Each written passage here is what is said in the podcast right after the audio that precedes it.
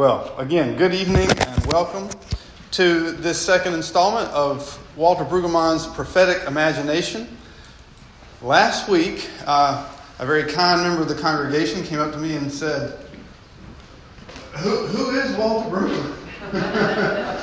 who is this guy that you're so excited about? Well, uh, I want to give you just a little snapshot of who he is. Uh, he is right there. Uh, he, is, he will turn 91 this year.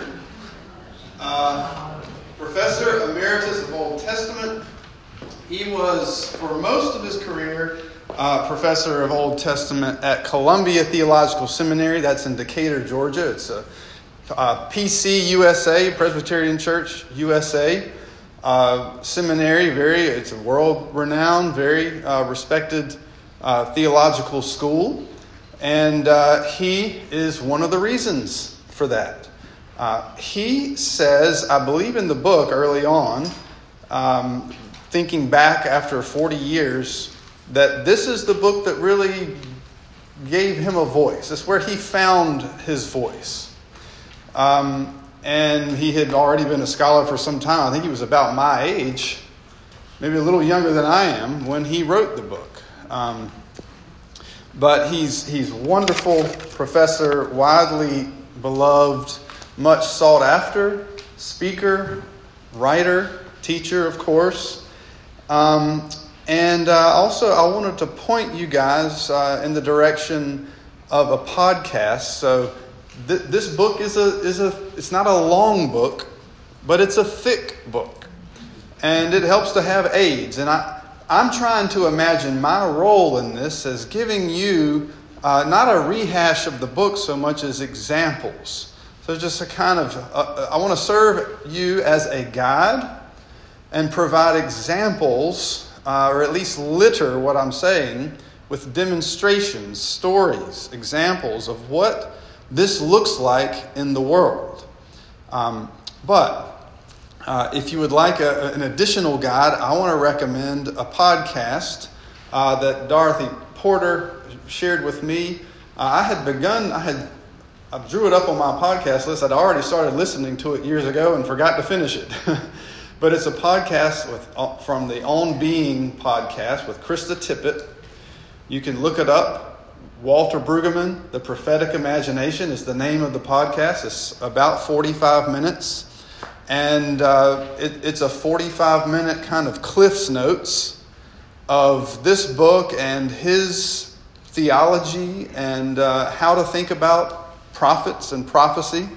So if you're riding down the road and you want a reprise or a review or at least someone to make sense of this book for you, uh, that would be a wise use of time. So, a brief recap of last week we introduced some big themes, and I've offered you a uh, not an outline, but a, a, kind of highlight reel from last week, drawing on the, the points I was trying to make, the points he makes, uh, some of the quotes from the book. I'll offer one of these each week. So from now on, you'll come in, you'll see this paper, and you'll get a, a something to take home uh, to help you process what we're talking about. Again, this is, uh, this is some heavier lifting than I have offered, uh, but I believe uh, deep down that this kind of work, if you really stick with it, you work at it, you try to understand it, it will open not only your mind but your heart. I think to enjoy the Christian faith even more this book was for me a, a, a, threshold in my faith. When you hear Apostle Paul in, in Romans talking about uh, moving from faith to faith, I think he's talking about growing faithfully. You're not always the same kind of faithful person you, you were when you were baptized. But by the time you're a generation or two removed from your own baptism, you're probably a different kind of faithful person. You move from faith to faith. Well, this is one of those watershed books for me that helped me move from faith to faith uh, and help make Christianity more exciting for me, more inclined, it, made me more inclined to think of it as adventure, Uh, it continues to shape how I pastor, how I preach. Uh, but be, beyond what I do, you know, as my vocation, uh, it helps me enjoy my life every day uh, and gives me a lens through which to see what's really happening in the world. So I, it's part of my goal to help equip you in a similar way, and maybe you'll have a similar kind of epiphany that I did if, if you take the same kind of deep dive. Uh, so that's my goal. By the end of this uh, five weeks, that you'll walk away thinking, I really have not thought about the Christian faith that way. And now I can kind of see myself in, in this grand story in a way that's exciting to me, or more exciting to me. So that's what I hope. Uh, we talked last time, uh, introducing again terms, themes. The phrase prophetic imagination has to do with an alternative community. He uses that word a lot in the first chapter. Alternative. This is something different.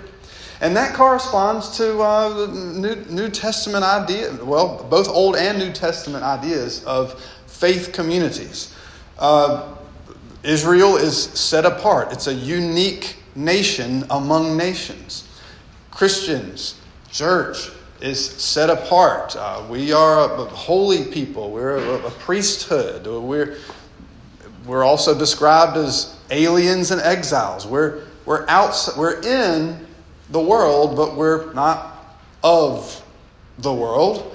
Uh, not called to be anyway. We are alternative. That's just a, it's a parallel word that he uses, but it, it has deep resonance with scriptural language about being called out, um, God's own, God's chosen. A prophet is a spokesperson, um, it's a, uh, an interpreter.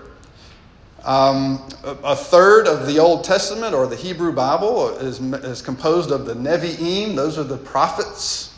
Uh, the uh, when, when we talk about prophetic, and I think this is an important distinction to make because this, this can cause confusion. When, when Brueggemann is talking about prophetic, he's not necessarily trying to evoke a picture of someone who's predicting the future. And he's not just trying to evoke a picture of somebody who is uh, just all about social justice. It includes that, much of that. He's talking about instead a state of mind, a different way of seeing the world, thinking about the world, um, a, a, prophetic, something prophetic can be an individual. A community can also be prophetic. And he goes through great pains at the end of the book. And I do, I do encourage you to, if you have the book, you might start at the end and read uh, the, the, the post uh, chapter, the, like the final chapter that's a part of the 40th anniversary edition. Uh, you might read that and then the last chapter first. Um, but he goes to, to great pains to say that uh, it's not just about preaching, it's, it's not just about marching. Uh, a, a, Bible study can be prophetic, a prophetic message. It can be a, a, a Bible study group, can be a prophetic community. Uh, a congregation can be a prophetic community. Um, a, a, a, ministry within the congregation can be prophetic. A person within the congregation, a person outside of the congregation or outside of church or faith altogether. Remember, uh, Jesus said, if, if these weren't shouting, the very rocks would shout out to get my message out. Um, so, prophetic uh, is a more expansive term uh, than conventional thinking would lead us to believe. It has much more to do with standing in the present and finding or expressing the language of uh, critique and hope that calls forth a different kind of future. So the words help us imagine a new future in the midst of the old. Uh, and, uh, and that, uh, that language, if you, you heard uh, you know, the premier prophetic speech last week, I Have a Dream, the I Have a Dream speech by Martin Luther King, uh, he's not saying precisely what will happen, he's saying what can happen. He's casting a vision with poetry, lyrics, um, metaphors, a dream. A dream is a metaphor.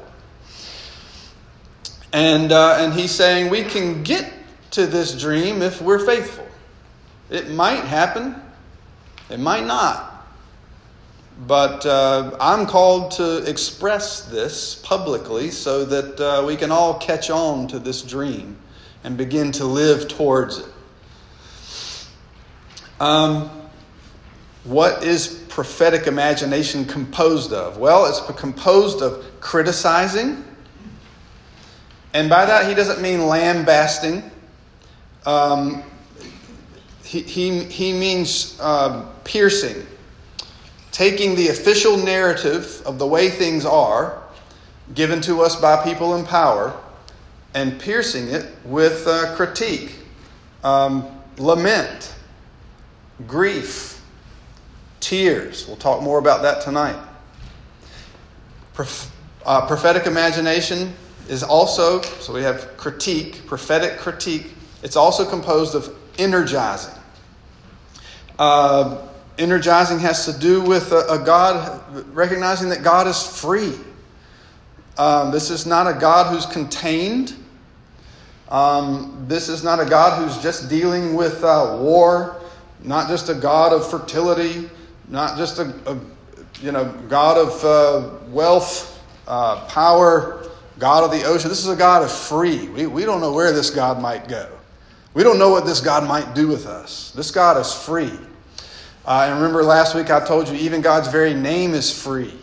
We don't even know how to pronounce it. Yahweh. Uh, Jews don't even write it. They, they, they, and they don't even say it.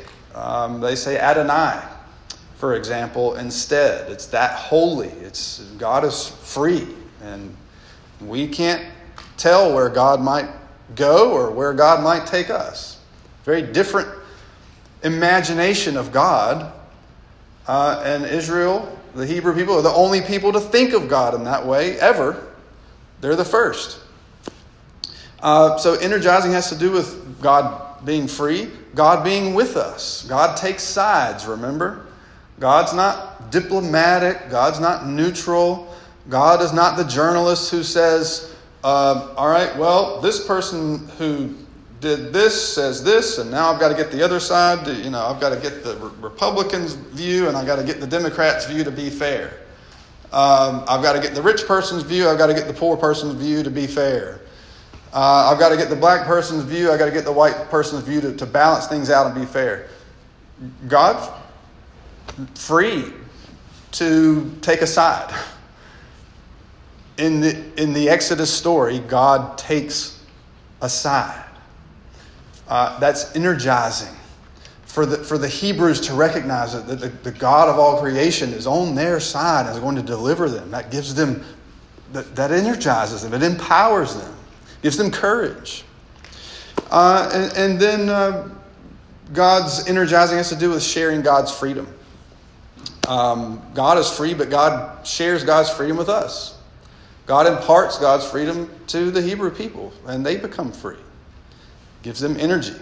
Does anyone remember what the goal of prophetic uh, imagination is? Related to this church? In, in relation to Brueggemann's work? I think Project Aspire. right Yeah. into what he's teaching. Project Aspire. Um, I, I think that's certainly an expression, uh, and we hope to, that it will be more of an expression of prophetic ministry. Um, I'm thinking of doxology. So, so prophetic imagination, the goal is to sing and to dance. In fact, I think one member really took me to heart, uh, and on Sunday at the end of worship gave me a dancing Jesus. I've got a little. I love Christian kitschy stuff, and he, if you get a, you got to come up here and look at this guy later. He looks like he's doing the Carlton. You know the Carlton. I can't do the Carlton, but And then it came with uh, disciples doing a Congo line. And, uh, and uh, some uh, instructions, one of which uh, has to do with a dance called the Lazarus Lurch. The tenth, sorry, the tenth step of the, the Lazarus Lurch is remember it's good to be alive and show it with jazz hands. So uh, that's uh, I'm sure Walter Brueggemann w- would encourage this. Dancing Jesus. Okay. Tonight we're going to talk about the royal consciousness, uh, which he mentions in chapter 1, but this is, this is a, a deeper dive into the term. The royal consciousness is the, uh, the imagination out of which a prophetic imagination, from which a prophetic imagination distinguishes itself. So the royal consciousness is the way that Pharaoh thinks, the way that uh, eventually the king of Israel will think. Solomon. Uh, is hard on, on King Solomon. Uh, he, his, uh, re, his I don't want to say regime, but his tenure as ruler of Israel uh, describes in many ways as a rejection of the free, radical past and the origins of uh, Israel's birth. Um, the royal consciousness is the way Herod thinks, the way Pilate thinks.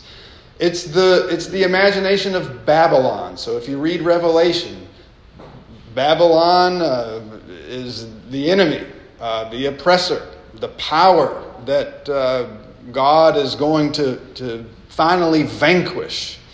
Um, if you took my class last May about the, the principalities and the powers, um, the, they are the, the, the royal consciousness is the way the rulers and the authorities think.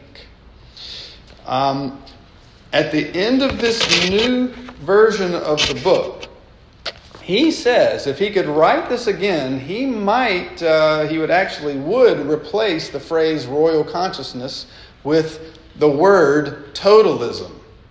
Having seen what uh, late stage, what he calls late stage capitalism has done to uh, America, has done to the world over the last 45 years uh, since this book was written, uh, it's easier to see how our economy commodifies everything. Everything is a commodity. Uh, land, people, creation. Uh, it, you can make money off any of it. I'm going to give you an example in just a little bit of people commodifying Martin Luther King Jr.'s preaching. It's incredible the, the, uh, the totalism of the royal consciousness. You can't escape it. Uh, you can't move away from it. You can't move to a different country to get away from it. You can move to a different country to experience different expressions of it. But you can't escape totalism unless you move to the woods in northern Canada. But even then, uh, the effects of the royal consciousness, the consequences of the royal consciousness, climate change, it's going to find you there too. uh, think about, for example, in healthcare. We used to call them doctors, physicians. What are they called now? Providers. Which I understand there are different people in the system that don't have the medical degree that provide care, but still, there's something about that that speaks commodification to me, in my opinion, but I'm right. um, I'm not trying to offend you if you if you are a provider, but I, I think the language does put on display uh, an aspect of the way profitable medical care has uh, captured our imaginations and changed the way we talk about it.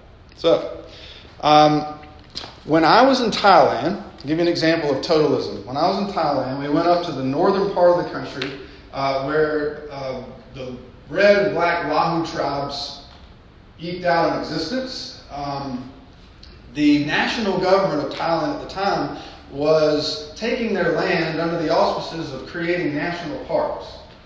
I don't know about that, but the Lahu tribes were losing their land. They were losing their means of uh, growing food, their means of sustaining their communities. There was a prophetic ministry there, uh, a farm in a community called Fong.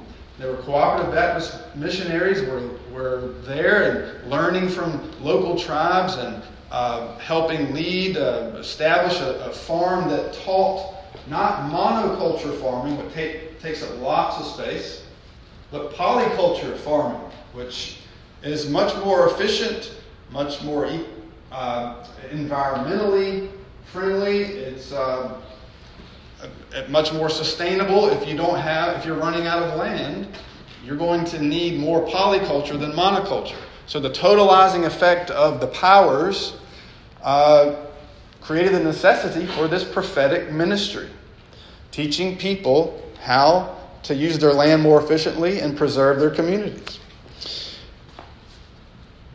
One, there are three aspects of what Brueggemann calls the royal consciousness.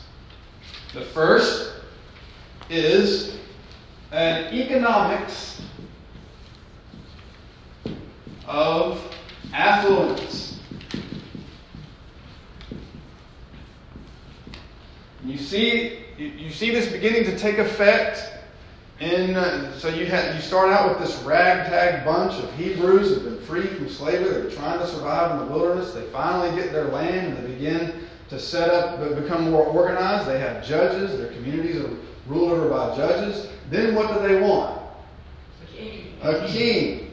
Now, I preached last Sunday on Samuel, the young prophet. Samuel grows up, he's very wise. He hears the people say they want a king. He tells God about it. God says, Don't worry, it's not you, it's me.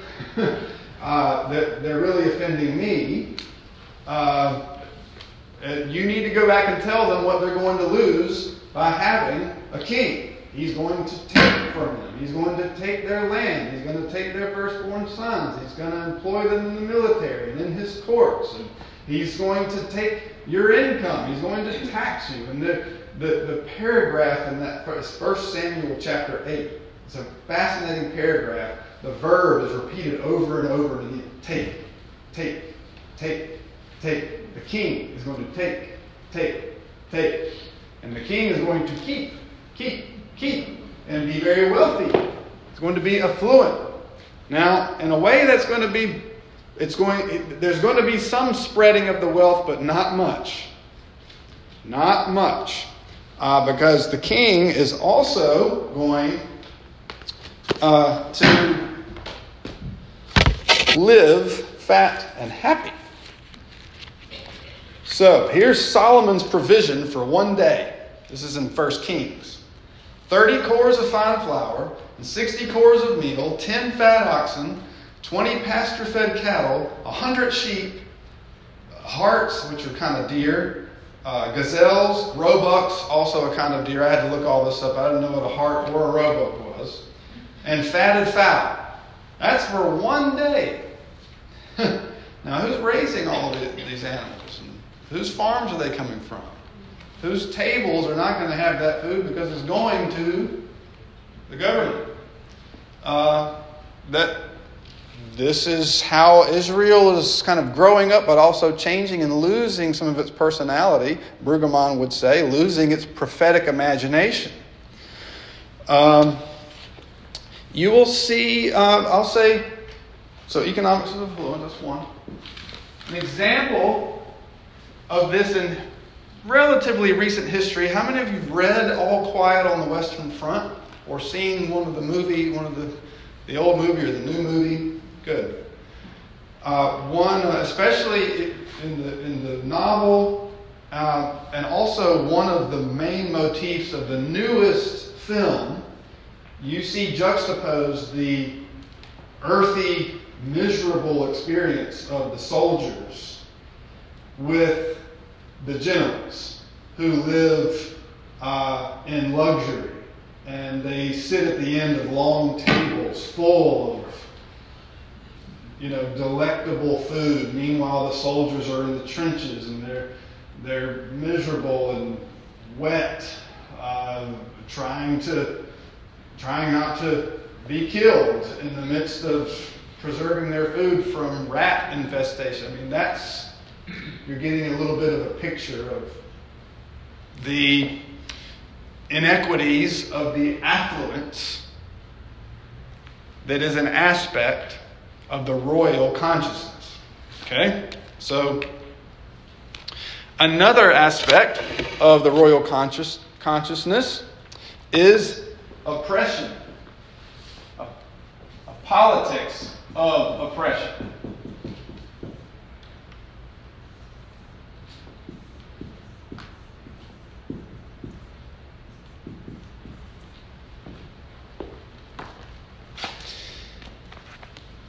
The order of the state, according to Brueggemann, is the overriding agenda of the state. Uh, so, again, with the taking and the taking and the keeping, um, and this is a hierarchical affluence. This is not a democracy. This is not a the the, the affluence. The, the wealth is not decided upon who gets to share it by all the people. It's decided upon by the people in power. Uh, and also, that what accompanies the oppression is, of course, violence.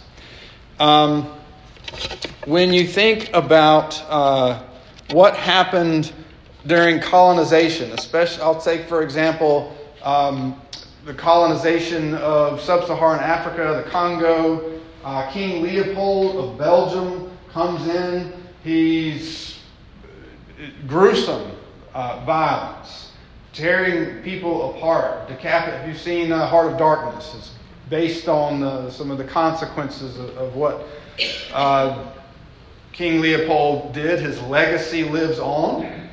Uh, one of the things that he uh, made popular was um, having people check boxes to identify their ethnicity so that he could divide them up and, of course, conquer them.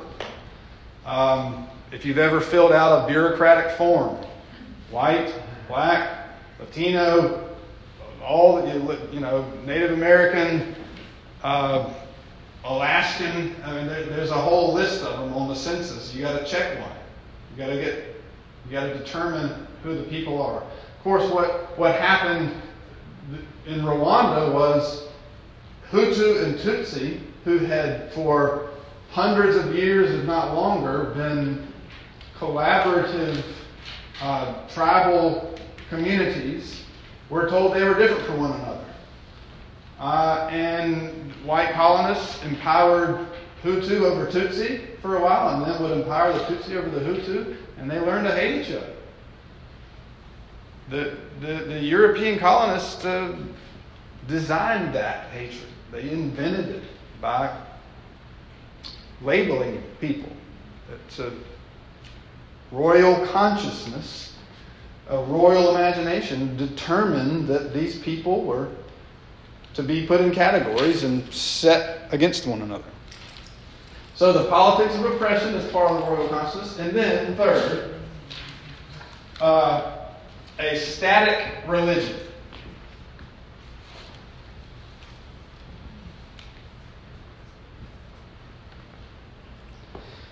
So, uh, one of the examples that he gives is that uh, from 1 Kings, there's the old poem uh, that the, the temple, I have built thee an exalted house, a place for thee to dwell in forever. Well, this temple was largely built by workers who were conscripted by the king, who would have been spending their time uh, farming, nourishing their fam- raising, nurturing their families. No, they were putting, they were conscripted by the king to work in quarries and dig out huge rocks and form the foundation of the temple. And now we've got God right where we want God. Not free, but on call for the king. Uh, this is, uh, it, he says, you cannot really find one of these without the other two. They all work together, they overlap. They feed into each other. Um, you cannot have a free God and stay in charge. Um, another more recent example. How, how many of you know about uh, the slave Bible that white slave owners created out of the actual Bible? They, uh, they cut out everything in the New Testament uh, that could conceivably have been used by enslaved people to argue their case that they should be free. There's really not much of it left. Uh, it's like putting it through a shredder, opening the drawer of the shredder and just pulling out shards of paper. That was about all that was left. But that was the slave Bible. You can look this up online and see everything that was cut out. It's incredible. So enslaved people are being given this resource and they think that's the Bible. Uh, and there's just enough in the Bible that you can tweak uh, and take out of context that you can underwrite the source of white power or enslavers. So, uh, static religion. We cannot have a free God. We've got to have a God we can control. We cannot have an abrasive God. We can't have a God who weeps. We've got a, God, a powerful God. We need machismo.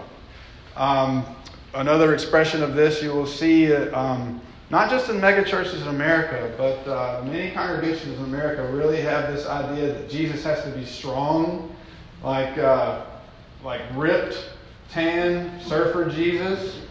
Um, that's the Jesus we want. We don't want uh, weak, weeping Jesus. Uh, we don't want uh, the Jesus that the Bible gives us.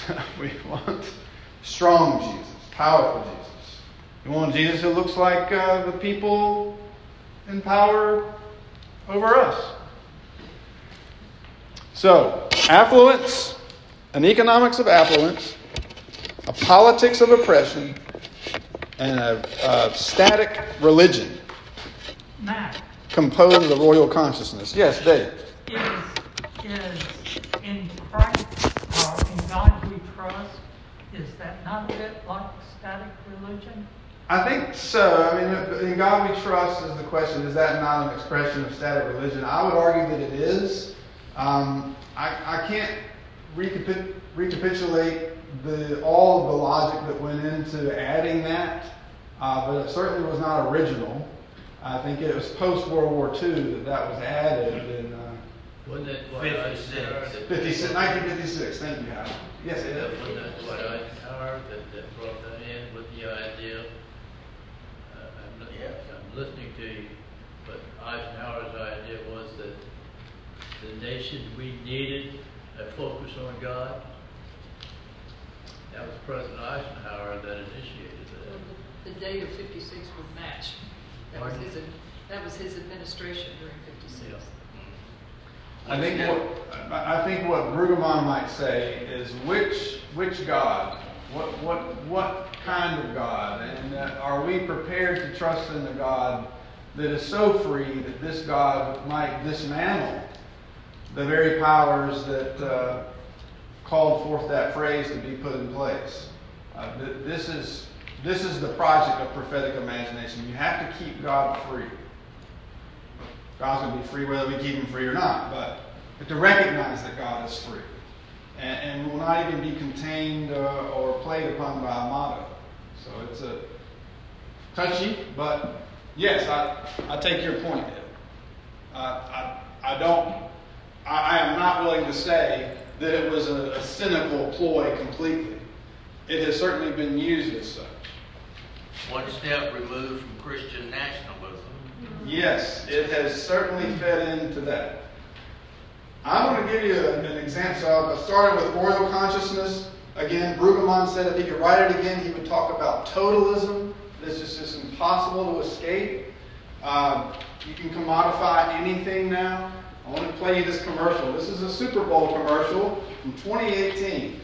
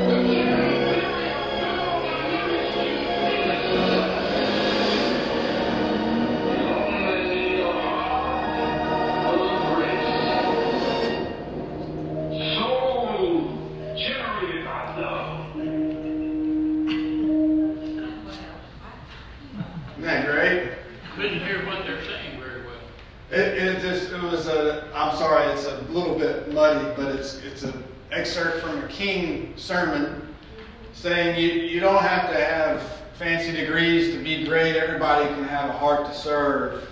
Uh, and then it's superimposed over a Dodge truck commercial. So in other words King's inspiring language is used to sell a forty thousand dollar truck that's, a, that's an expression or an example of what Brueggemann's calling totalism.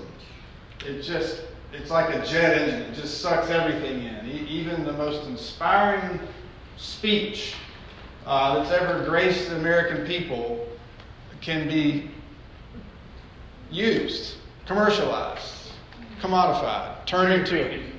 Sorry? Cherry picking. Cherry picking, yeah. Okay, so that's chapter 2. I'm going to give you a glimpse of chapter 3, entitled Prophetic Criticizing and the Embrace of Pathos. So remember, prophetic critique is uh, integral to the activity of prophetic imagination. No prophetic imagination without prophetic critique.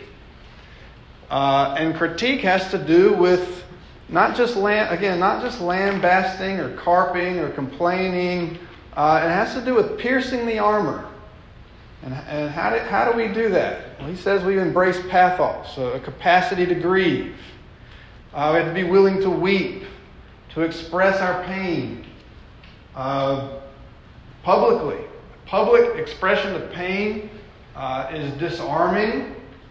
It also cuts across the grain of the official narrative that everything's okay. And why must everything be okay? Because I'm in power, and I don't want anything to change that might lead to my not being in power anymore. So everybody, everybody's okay, everything's okay. Remember, everybody, you're okay, I'm okay. You, you've got two or three jobs, I don't have a job. Let's keep it this way, and things will be fine. I don't want to hear any complaints. We're going to oppress those who complain. We're going to keep, uh, you know, keep. We're going to tamper down all of the, the grieving, and and uh, we're going to make sure everyone knows that this is a well-oiled machine. Doesn't need to be critiqued. Uh, everything's fine. Brueggemann says we, the prophetic imagination dismantles that narrative. Things are not okay. Uh, there are injustices. Systems we have set up for ourselves leave people out. They marginalize people. Uh, they hurt people. They break up families. Uh, they lead to uh, diminished lives, disenfranchised communities. And he says that one of the, the telltale signs of the uh, royal consciousness is numbness. You may have heard me preach about this before. How do we how, how do we pierce the numbness? Um, he says the royal consciousness leads people to numbness, especially about death. And it's the task of prophetic ministry to bring people to engage their experience of suffering and death. Uh, so, how do we do that? He talks about uh, imagination. And imagination is composed of poetry, lyric poetry as opposed to more mechanical speech. Um, the corporate memo, for example. Uh, certain nar- prose narratives that try to uh, describe a world that, again, is, is okay and should not change. The status quo is good. Let's not mess with it. Um, he says the prophetic task vis a vis this numbness is, again, threefold. He should have been a preacher. Uh, lots of three point descriptions.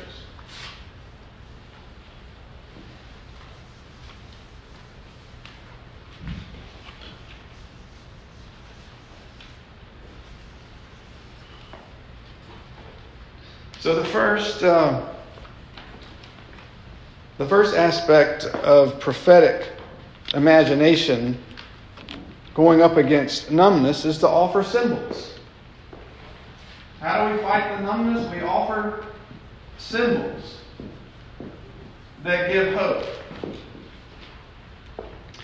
Uh, so, for example, uh, King made the movement, the civil rights movement, a symbol of the Exodus.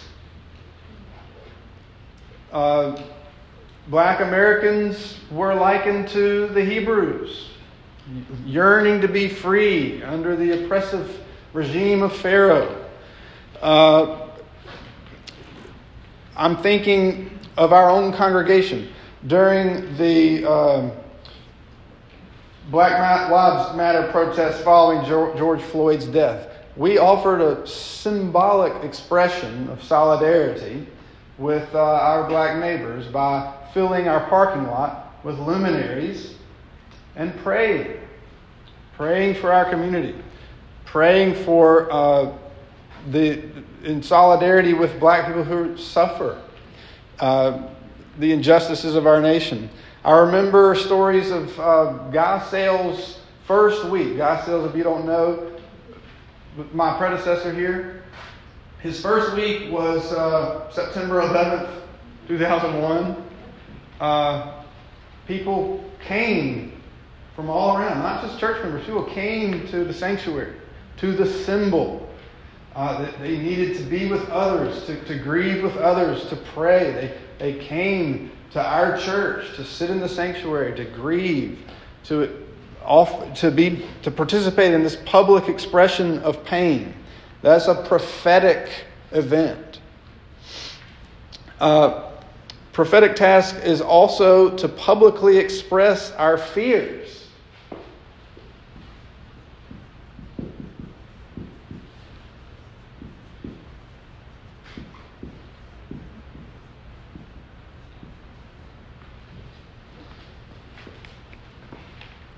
When I lived in Durham, you've heard me tell stories. Uh, perhaps you may remember some of my stories of participating in the Religious Coalition for a Nonviolent Durham.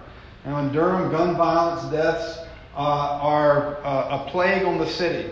Every year, year after year, there are 30 or 40 people who, who die of gun violence. Uh, and there was a group from Watts Street Baptist Church that uh, created an organization to, to change legislation about municipal gun laws. They were successful. They got laws changed, and then the state came in and overruled all the municipal laws. And, uh, and so all of their work was just completely unraveled. They changed gears, they changed their imagination. So we're not going to try to change laws anymore. We're going to simply bring to public expression the grief of the families who've been affected. So they would go to a family, and say a mother of a son who had been shot, ask her permission uh, to hold a prayer vigil at the site of her child's death, the family member's death. And uh, having received such permission, they would invite the community, the neighborhood, her, the, their families, their friends to come to this event that would be organized prayer vigil. They would light candles. They would read lament psalms. They would pray together. There would be a, a local clergy, might be Christian, Jew, Muslim, uh, someone equipped to lead a congregation would stand and lead the gathering, uh, but the family's experience was paramount. They wanted the family to have an opportunity to speak about the person who was lost in, ways that, with freedom. Oftentimes, a funeral may not be the freest place uh, for them to express their pain. This gave them a, a, public way, but also a free way to express their pain. Uh, and it would mark the occasion and also help reclaim the place that their, the, their friend or, or family member had died. I actually got to lead one of these. We went to the place that the young man had been shot and killed, and we stood on the blood-stained ground and prayed. And still, all these years later, there's still 25, 30, 40 people a year killed by gun violence in Durham. So you would think that what we're doing is making no difference, but that's not the way to think. We're not talking about in years or even decades. We're talking about generations, centuries. Uh, the Israelites were enslaved for 250 years. Black Americans were enslaved for 250 years. This takes time. Prophetic imagination takes time. Then there is the uh, speaking metaphorically, but concretely. Candor, not spin. Candor enables uh, a piercing of the armor of numbness. So, who is the paramount example of that in the Old Testament? Jeremiah. Jeremiah is, according to Brueggemann, the quintessential exemplar of the prophet who cuts through numbness. Uh, Israel was numb to their reality. They were ignoring the consequences of their injustices. They were ignoring the outside threats to their community. Jeremiah was pointing to all of them and crying out. He embodied the pain of those who recognized what was happening. And he preached, he prayed. He was the great poet against numbness. Uh, you may be very familiar with the phrase, Is there no balm in Gilead? Is there no physician there? That's Jeremiah.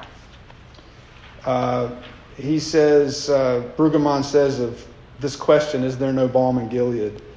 Now is the time not for answers, but for questions that defy answers because the royal answering service no longer functions.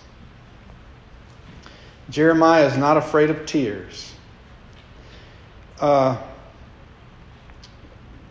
Brueggemann concludes the riddle and insight of biblical faith is the awareness that only anguish leads to life, only grieving leads to joy, only embraced endings lead to new beginnings. The grief has to come first. Uh, blessed are those who mourn, for they shall be comforted. So I want to leave you with one last film clip of a young woman who, to my way of interpreting uh, what it looks like to pierce the numbness of the royal consciousness, is uh, an exemplar in her own right. Uh, our nation plagued by gun violence. Uh, this young woman's name is Emma Gonzalez a student at uh, Stoneman Douglas High School, Florida. School shooting, I think it was 2018, 17 people killed, uh, 14 students, three adults. She stood up uh, at, the, at, the, March for Our Lives uh, and articulated a public expression of pain on a national scale. So, this is about a two minute clip.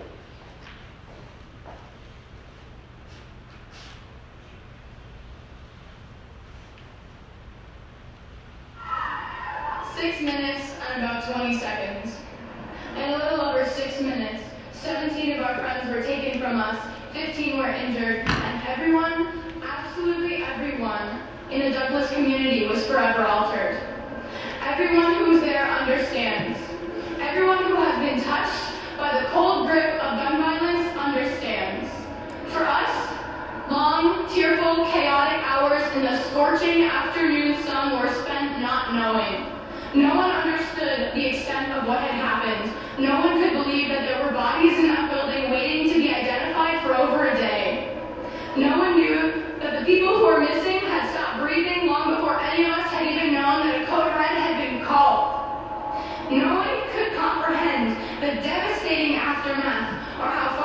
reach or where this would go.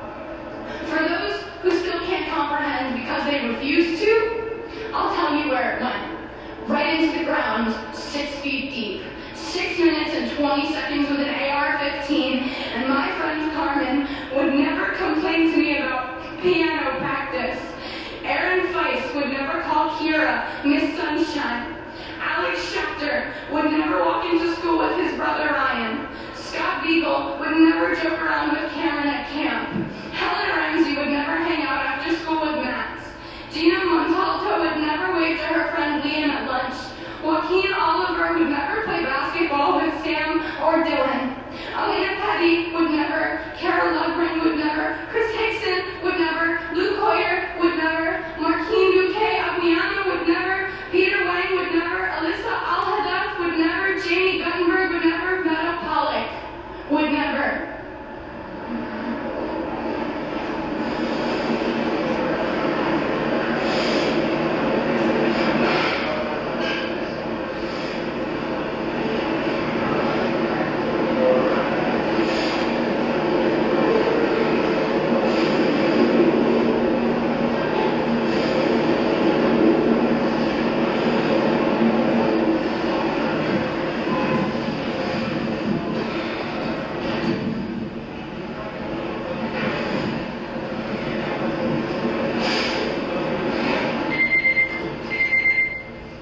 Since the time that I came out here, it has been 6 minutes and 20 seconds. The shooter has ceased shooting and will soon abandon his rifle, blend in with the students as they escape, and walk free for an hour before arrest. Fight for your lives before it's someone else's job.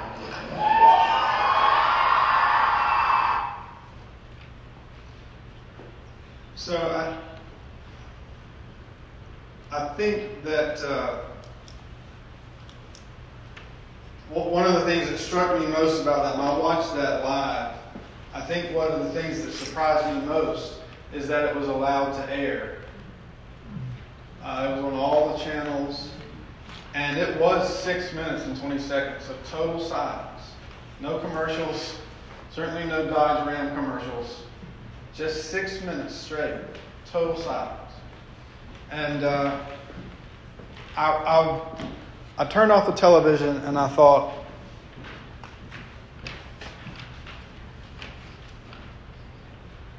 that was a piercing of the armor. I don't know where it's going to go. But it's an extraordinary event of a public expression of pain that uh, made possible uh, a new imagination about the way things can be for, for our nation. This is a that was a, a prophetic silence. Uh, so I have no idea if she's Christian or not. I I, I don't know. I, I don't care. She offered a prophetic uh, demonstration of grief that. Uh, the royal consciousness never would have given rise to. So, um, a few minutes left. I welcome any questions you have.